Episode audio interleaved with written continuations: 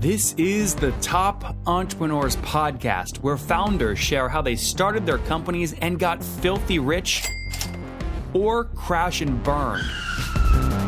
Each episode features revenue numbers, customer counts, and other insider information that creates business news headlines. We went from a couple of hundred thousand dollars to 2.7 million. I had no money when I started the company. It was $160 million, which is the size of many IPOs. We're bootstrapped. We have like uh, 22,000 customers.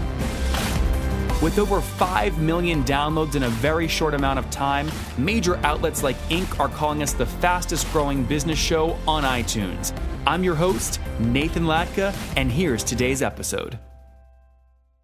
Hello, everyone. My guest today is Jay Fulcher. He's the chairman and CEO at Zenefits. He brings more than 20 years of experience in leading both public and private technology companies to Zenefits. Before the company, Jay served as CEO of another company, and Agile Software. Before that, he was senior executive at both PeopleSoft and SAP.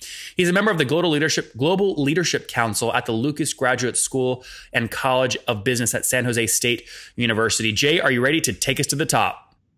Let's go, Nathan. All right, so you have uh, fun stories to tell. You know, I, I want to kind of hop right in and then talk about where Zenefits is today and where you and the organization is going on the future. But first, I've got to talk about something only you can talk about, which is taking over a unicorn, right? Uh, amongst all kinds of different things. Your first week, you're having to cut almost 50% of the company, but still keep everyone motivated around and unite around a new vision. What was that first week like back in 2017?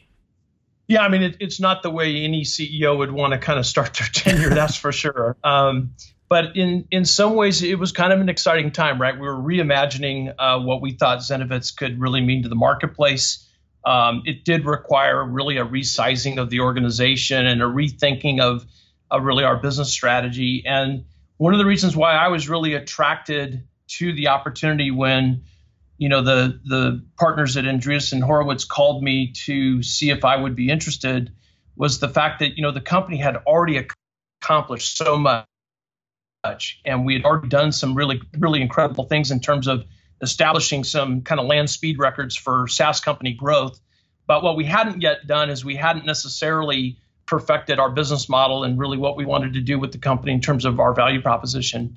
And so you know um, it's not often when you have thousands of customers and plenty of cash with which to be able to kind of affect this pivot and to go in this new direction. And so it was a hard first week, but it was also one that basically was really the thing that kind of set the tone for where we are today. In 2016, this was reported by CNBC. The, the annual recurring revenue by the middle of that, of that year was about 60 million, uh, down from obviously projections that Parker had raised on previously, around a $4 billion valuation. Their report's valuation was cut in half, and that, you know, there was about 100 million lost the first six months in 2016. All that being said, you know, that at that time, the company was basically on track to run out of cash by the end of 2017. Let me ask you a question about VC.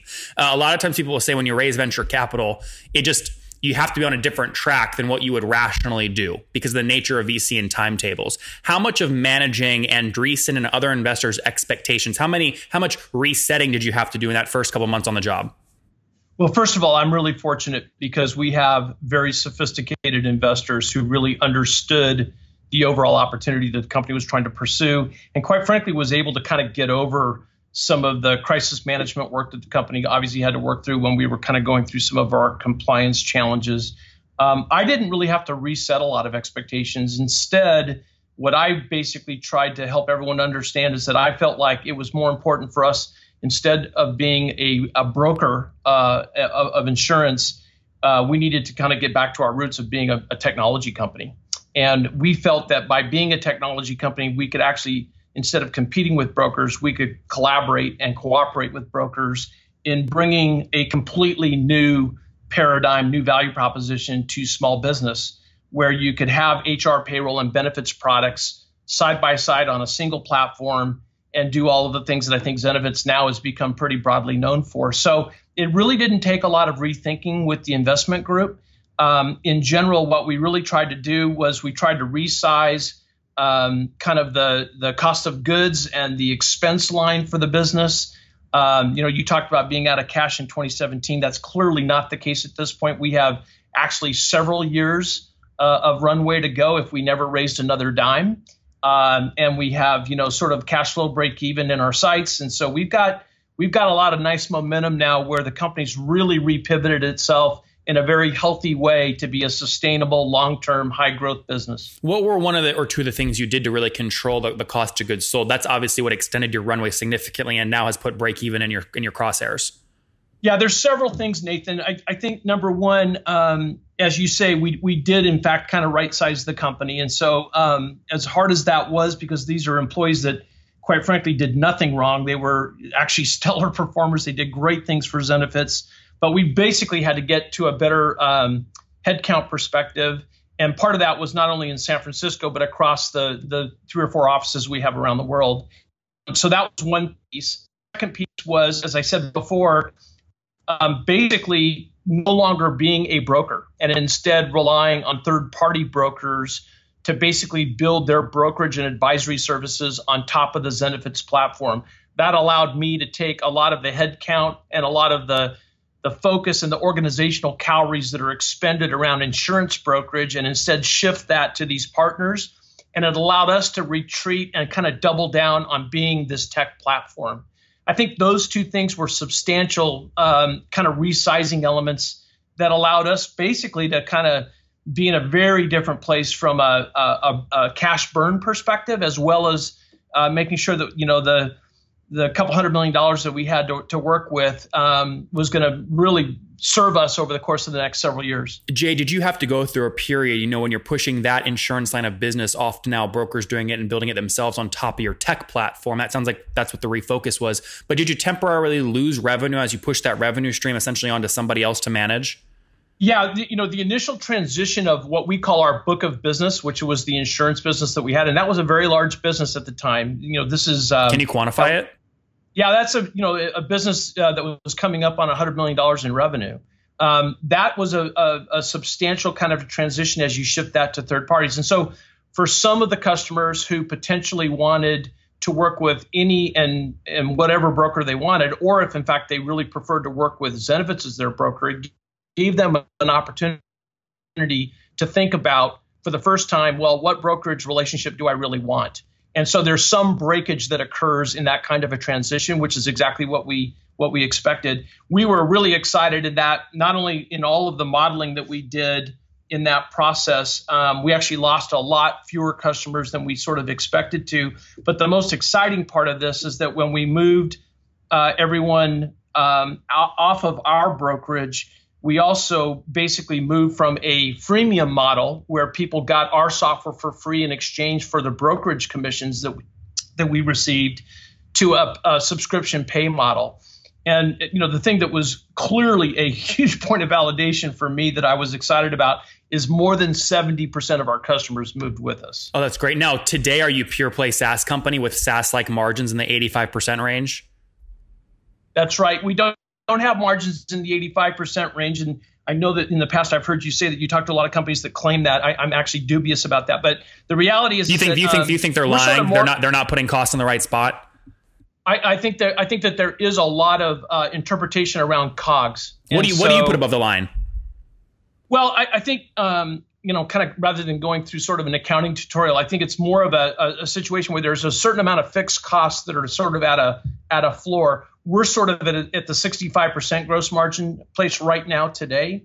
Over time, by the way, each incremental dollar I put on top of that floor causes that 65% to start to get into the 85% range. So I do believe that we have some targets that get us into the 80% plus gross margin range my view is I believe that we're sort of somewhere between 12 to 18 to potentially 24 months away from that. Got it. Are you though today a pure play SaaS company or are there other professional services kind of high cost?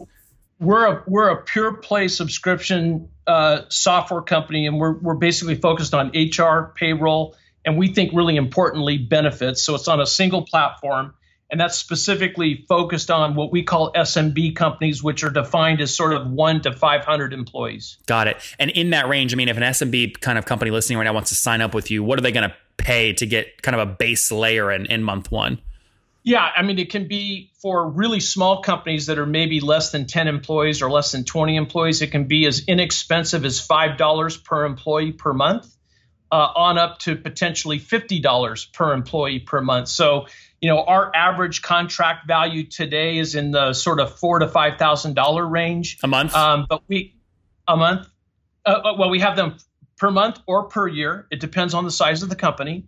Um, but the the thing that we're pretty excited about is that we've got a um, we've got a fairly uh, broad and deep set of capabilities across those three uh, product areas that I mentioned, and that really allows us to um, provide value to companies of all sizes. And so, on the one end of the spectrum, we might have somebody paying us ten or fifteen thousand dollars a year for what Zenefits is managing across HR, payroll, and benefits. In other cases, we may have somebody paying us one hundred and fifty thousand dollars a year. But on average, we probably mostly have the, the bulk of our contract values are somewhere between five and fifteen thousand dollars per year. And I want to get into more kind of as a CEO, how you're managing all the different cohort analysis. Not only do you have different customer yeah. cohorts, you also have a bunch of different products that probably all have separate unit economics depending on where people get onboarded. I want to talk about that in a second. Uh, but first, tell us about the success here. How many customers have you scaled to today? Yeah, so what's really I think exciting for us is that um, we have basically around 10,000 customers. Um, these are customers that are in some um, cohort consuming some or all of our product line. Um, we've been able to, as I said before, we've been able to not only convert the customers that we have today, but we've also been able to kind of expand uh, the amount of dependence that they have on our products for how they run their business. Um, today, we're retaining more than 90% of our customers who have an annual contract with us. Okay, so and that's logo or revenue retention? That's uh, logo. And that's gross or net? Uh, that's gross. Okay, that's great. And then on the on the negative net churn, you know what's really cool for us is that obviously to the degree that we do churn some of our revenue, and it's for us in the 15 to 20 percent range. Uh, and by the way, for SMB, when you're talking with especially that's super small companies. That's we think that that's actually pretty much best in class. But one of the things that we're excited about is uh, because of the negative net churn, with new products and new seats, we're more than making up for the amount of churn revenue we have every month. What does expansion so look like? We're really pleased with. You know, we got a we got a really really big customer base that's very much rooting for Zenefits. They really like what we've done for them over the years. Um, I think they're really glad to see that we're back on track. And I think that in general, because we've been able to sort of um, stabilize the business here over the course of last year, now we're back to really growing the company pretty quickly. I mean, the SaaS part of our business, separate from the insurance business, is right now growing 100% year over year. And we expect it to do the same this year. What can you share what that's at today? Run rate yeah, wise? I'm not going to share. I, I, you know, I, I, know you've got uh, CEOs all over the map around how they handle this. Do, do you, listen, do you listen to? Have you listened to episodes before? I have. Nice, Jay. I'm excited. I'm, I'm excited I'm about that. Your, I'm a fan of your show. now, I'm not going to go soft on you the rest of the interview, though. no, I know. I, I understand that. I, w- I would expect nothing. Hundred percent year over year growth. I mean, that that's good stuff. Um, tell me though, I am doing some sort of math here wrong. If I take those ten thousand customers times that four grand ARPU, that puts you at forty million a month. I know you're not there. Maybe in a couple years. I know you're not there yet. But where am I doing that math wrong? Well, obviously, first of all, it's a bell curve, right? So you've got you've got customers at all different places in terms of of, of how much revenue and how much revenue per customer. The other the other part of it is that uh, it's not all SaaS. Some of it's also a part of our brokerage business. One of the things ah. that we think is kind of unique about our insurance business is that when we did move that to a third party, we created a rev share vehicle over the course of several years now, where we claim some of that revenue, as does some of our partner fairly soon, we're going to be announcing some additional new broker partners who will also be starting to build some of that capability on top of our platform, which means it gives us an opportunity to sell more of our HR and payroll and benefits products to their, their customer bases. Conversely, they're able to use you know some of the efficiency that we provide with our tech uh, into their insurance book. So it's a it's a very kind of a symbiotic uh, relationship with the broker community. We're excited about that, but it's it's sort of um, in motion. So some of what you're doing there is you're kind of conflating our SaaS business with our insurance business. And of course, there's customers of all different sizes. Understood. Understood. Um, I won't try and pin you down on a specific number, but I am interested. I mean, you, when you look at the growth of the company in terms of run rate, I mean, do you think you break 100 million this year, or have you already broken that? Can, can you give me a big range? I, I think, I, I think the best thing I can tell you, Nathan, is the next uh, imminent milestone that we're focused on is 100 million bucks. Great, that's perfect. I love that. Thanks for sharing that. I appreciate it. Um, so give, give, me give me more uh, give me more about the breakdown of the team today. So obviously, you had to go through some restructuring. A lot of that was tied to costs on supporting that insurance business. What's the team size today, and what's the the breakdown look like? Yeah, so we have about 500 employees, and we probably have another 150 or so contractors around the world that um, are, are working with us. Um, we have a headquarters here in San Francisco, and then we have a very large operation in Tempe, Arizona. If you're familiar with sort of the greater Phoenix area, that's a, a hub for insurance and benefits companies. And so we've um, we've loved being down there because it's been a great source of talent for us. We also have a fairly large office now in Vancouver, BC. Okay. Um, that's primarily an R&D office, although it's now got some multifunctional parts. And then we've got a, a, a large group of about 50 employees or so in Bangalore. Bangalore. So um, that's kind of the current mix. Um, we just opened a satellite office elsewhere here in the Bay Area uh, to try to help with traffic issues and you know uh, ease of, uh, of, of commute and that kind of thing. This is interesting. I think everybody's aware that you know the Bay Area is um, struggling with with being a place that can kind of manage um, the needs of a young workforce, and so we're we're working on that. And we've got some plans that I'm not really going to divulge about some additional offices that we're about ready to open, but that'll come uh, between now and the end of the year. Love hearing that. You said you've got break even in the crosshairs. If you've got that in the crosshairs and people really believe it, that means you have an incredible amount of leverage when it comes to capital markets. Do you see a raise yeah. happening in the near future for Zenefits or or no? You know, I, have never known a credible CEO, at least, that would say that they're not done raising money because um, you never know. Yep. Uh, you know, one of the things that's really interesting in this day and age uh, is that I think we're in a really frothy kind of uh, M&A market, and so you know we're constantly looking at companies, and frankly, we're constantly pitched with uh, different companies that are are looking uh, for a home, and so there could be some scenarios here where we would do some additional things. Um, that being said, I've got a three year plan that doesn't require us to raise any additional capital and that frankly gets us not only to break even, but to gets us to profitability well before that three year period. And mm-hmm. so we're excited about being more or less in control of our own financial destiny. Are you in M&A talks right now with anybody in terms of Zenefits exiting? Uh, no, we're not. And I, I, you know, our company's not for sale. It's, uh, we, we're really excited about what we're doing. You know, um, as you come know, on, Jay, to- totally not first. If if if Benioff comes and offers you 10x ARR, you don't look at that. Oh, we look at everything. You ask me, am I in a conversation with somebody? I know. I'm not. Um, and it, you know, if, if, you know something about my background, you know that I've been relatively active and successful in monetizing companies over the years. You so, have. you know, uh, for me, my job is to make sure all the options are on the table, whether we take the company public, whether whether there's some other kind of a monetization event out there. Um, quite frankly, like I said, you know, or maybe I think you were the one that said it um, you know, having the leverage to be able to make those choices as and when you want to is is basically the key for any entrepreneur. It's huge. It's huge. Yeah, your space is interesting. You know, in preparing for this interview, Colin Day was just on from iCIMS, right? And I mean, he's built a bootstrapped, 108 million dollar AR company doing basically one thing on on what you guys do. Then there's other companies like Gusto that have raised a bunch, but they're attacking you kind of from a different angle. And it's funny. I mean, when you look at this space and you look at all the competition, if you had, I'm going to make this up, a billion dollars from a private equity firm, you I mean, there's a lot of these companies you could roll up at essentially like 0.7 to 0.9x ARR, and basically, if you thought you could buy and get leverage across, you know, having all these assets under one thing, you could do it. I mean, do do you think like that, or is it something you're considering, or? Well, I first of all, I, I think that there some segment of the private equity market or the private equity community that does think that way. Um, that that's actually been a fairly proven model for them in different enterprise sectors.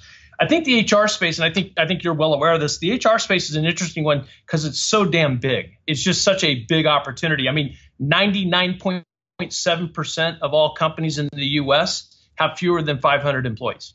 So this is such a huge market. Um, globally, this is about a 95 billion dollar market. And so, for a lot of us, we have sort of the luxury of being able to follow in the footsteps of companies that have come before us that are that are now pretty much incumbent companies that have built software maybe 10 or 15 years ago and in some cases unfortunately even longer ago than that And that really doesn't serve the needs of what I consider to be sort of this new nature of work. You know, these are young companies that have only digital natives uh, that are working in them. They expect a product to work on a on a cell phone.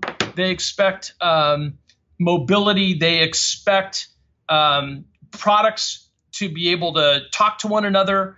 Uh, seamless integration. I mean, y- you don't need the the commercial here, but you know this ability for young businesses especially not to be distracted by all the administration of running a business is crucial and what is really cool I, think about what we're trying to go do is that we have this opportunity to not only do that with our own products but with a really neat ecosystem of partners that kind of extend our capabilities in ways that you know companies did not have prior to this and they certainly didn't have it with the likes of ADP or any of the Paycoms, Paylocities, you know, the companies that have been at this for a long time.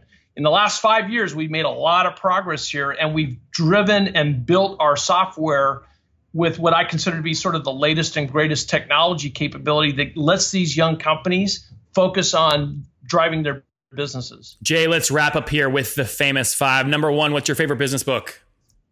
Yeah, so my favorite book. Um, this is a hard one because I, I love I love all of them. I love so many of them. But I my my my friend Ben Horowitz wrote the hard thing about hard things, and that is a phenomenal book for any entrepreneur that's listening. If you've not not only read it but then begun to dog ear it and and frankly use it as a reference point, I really recommend you do that. Number two, Jay, is there a CEO you're following or studying right now?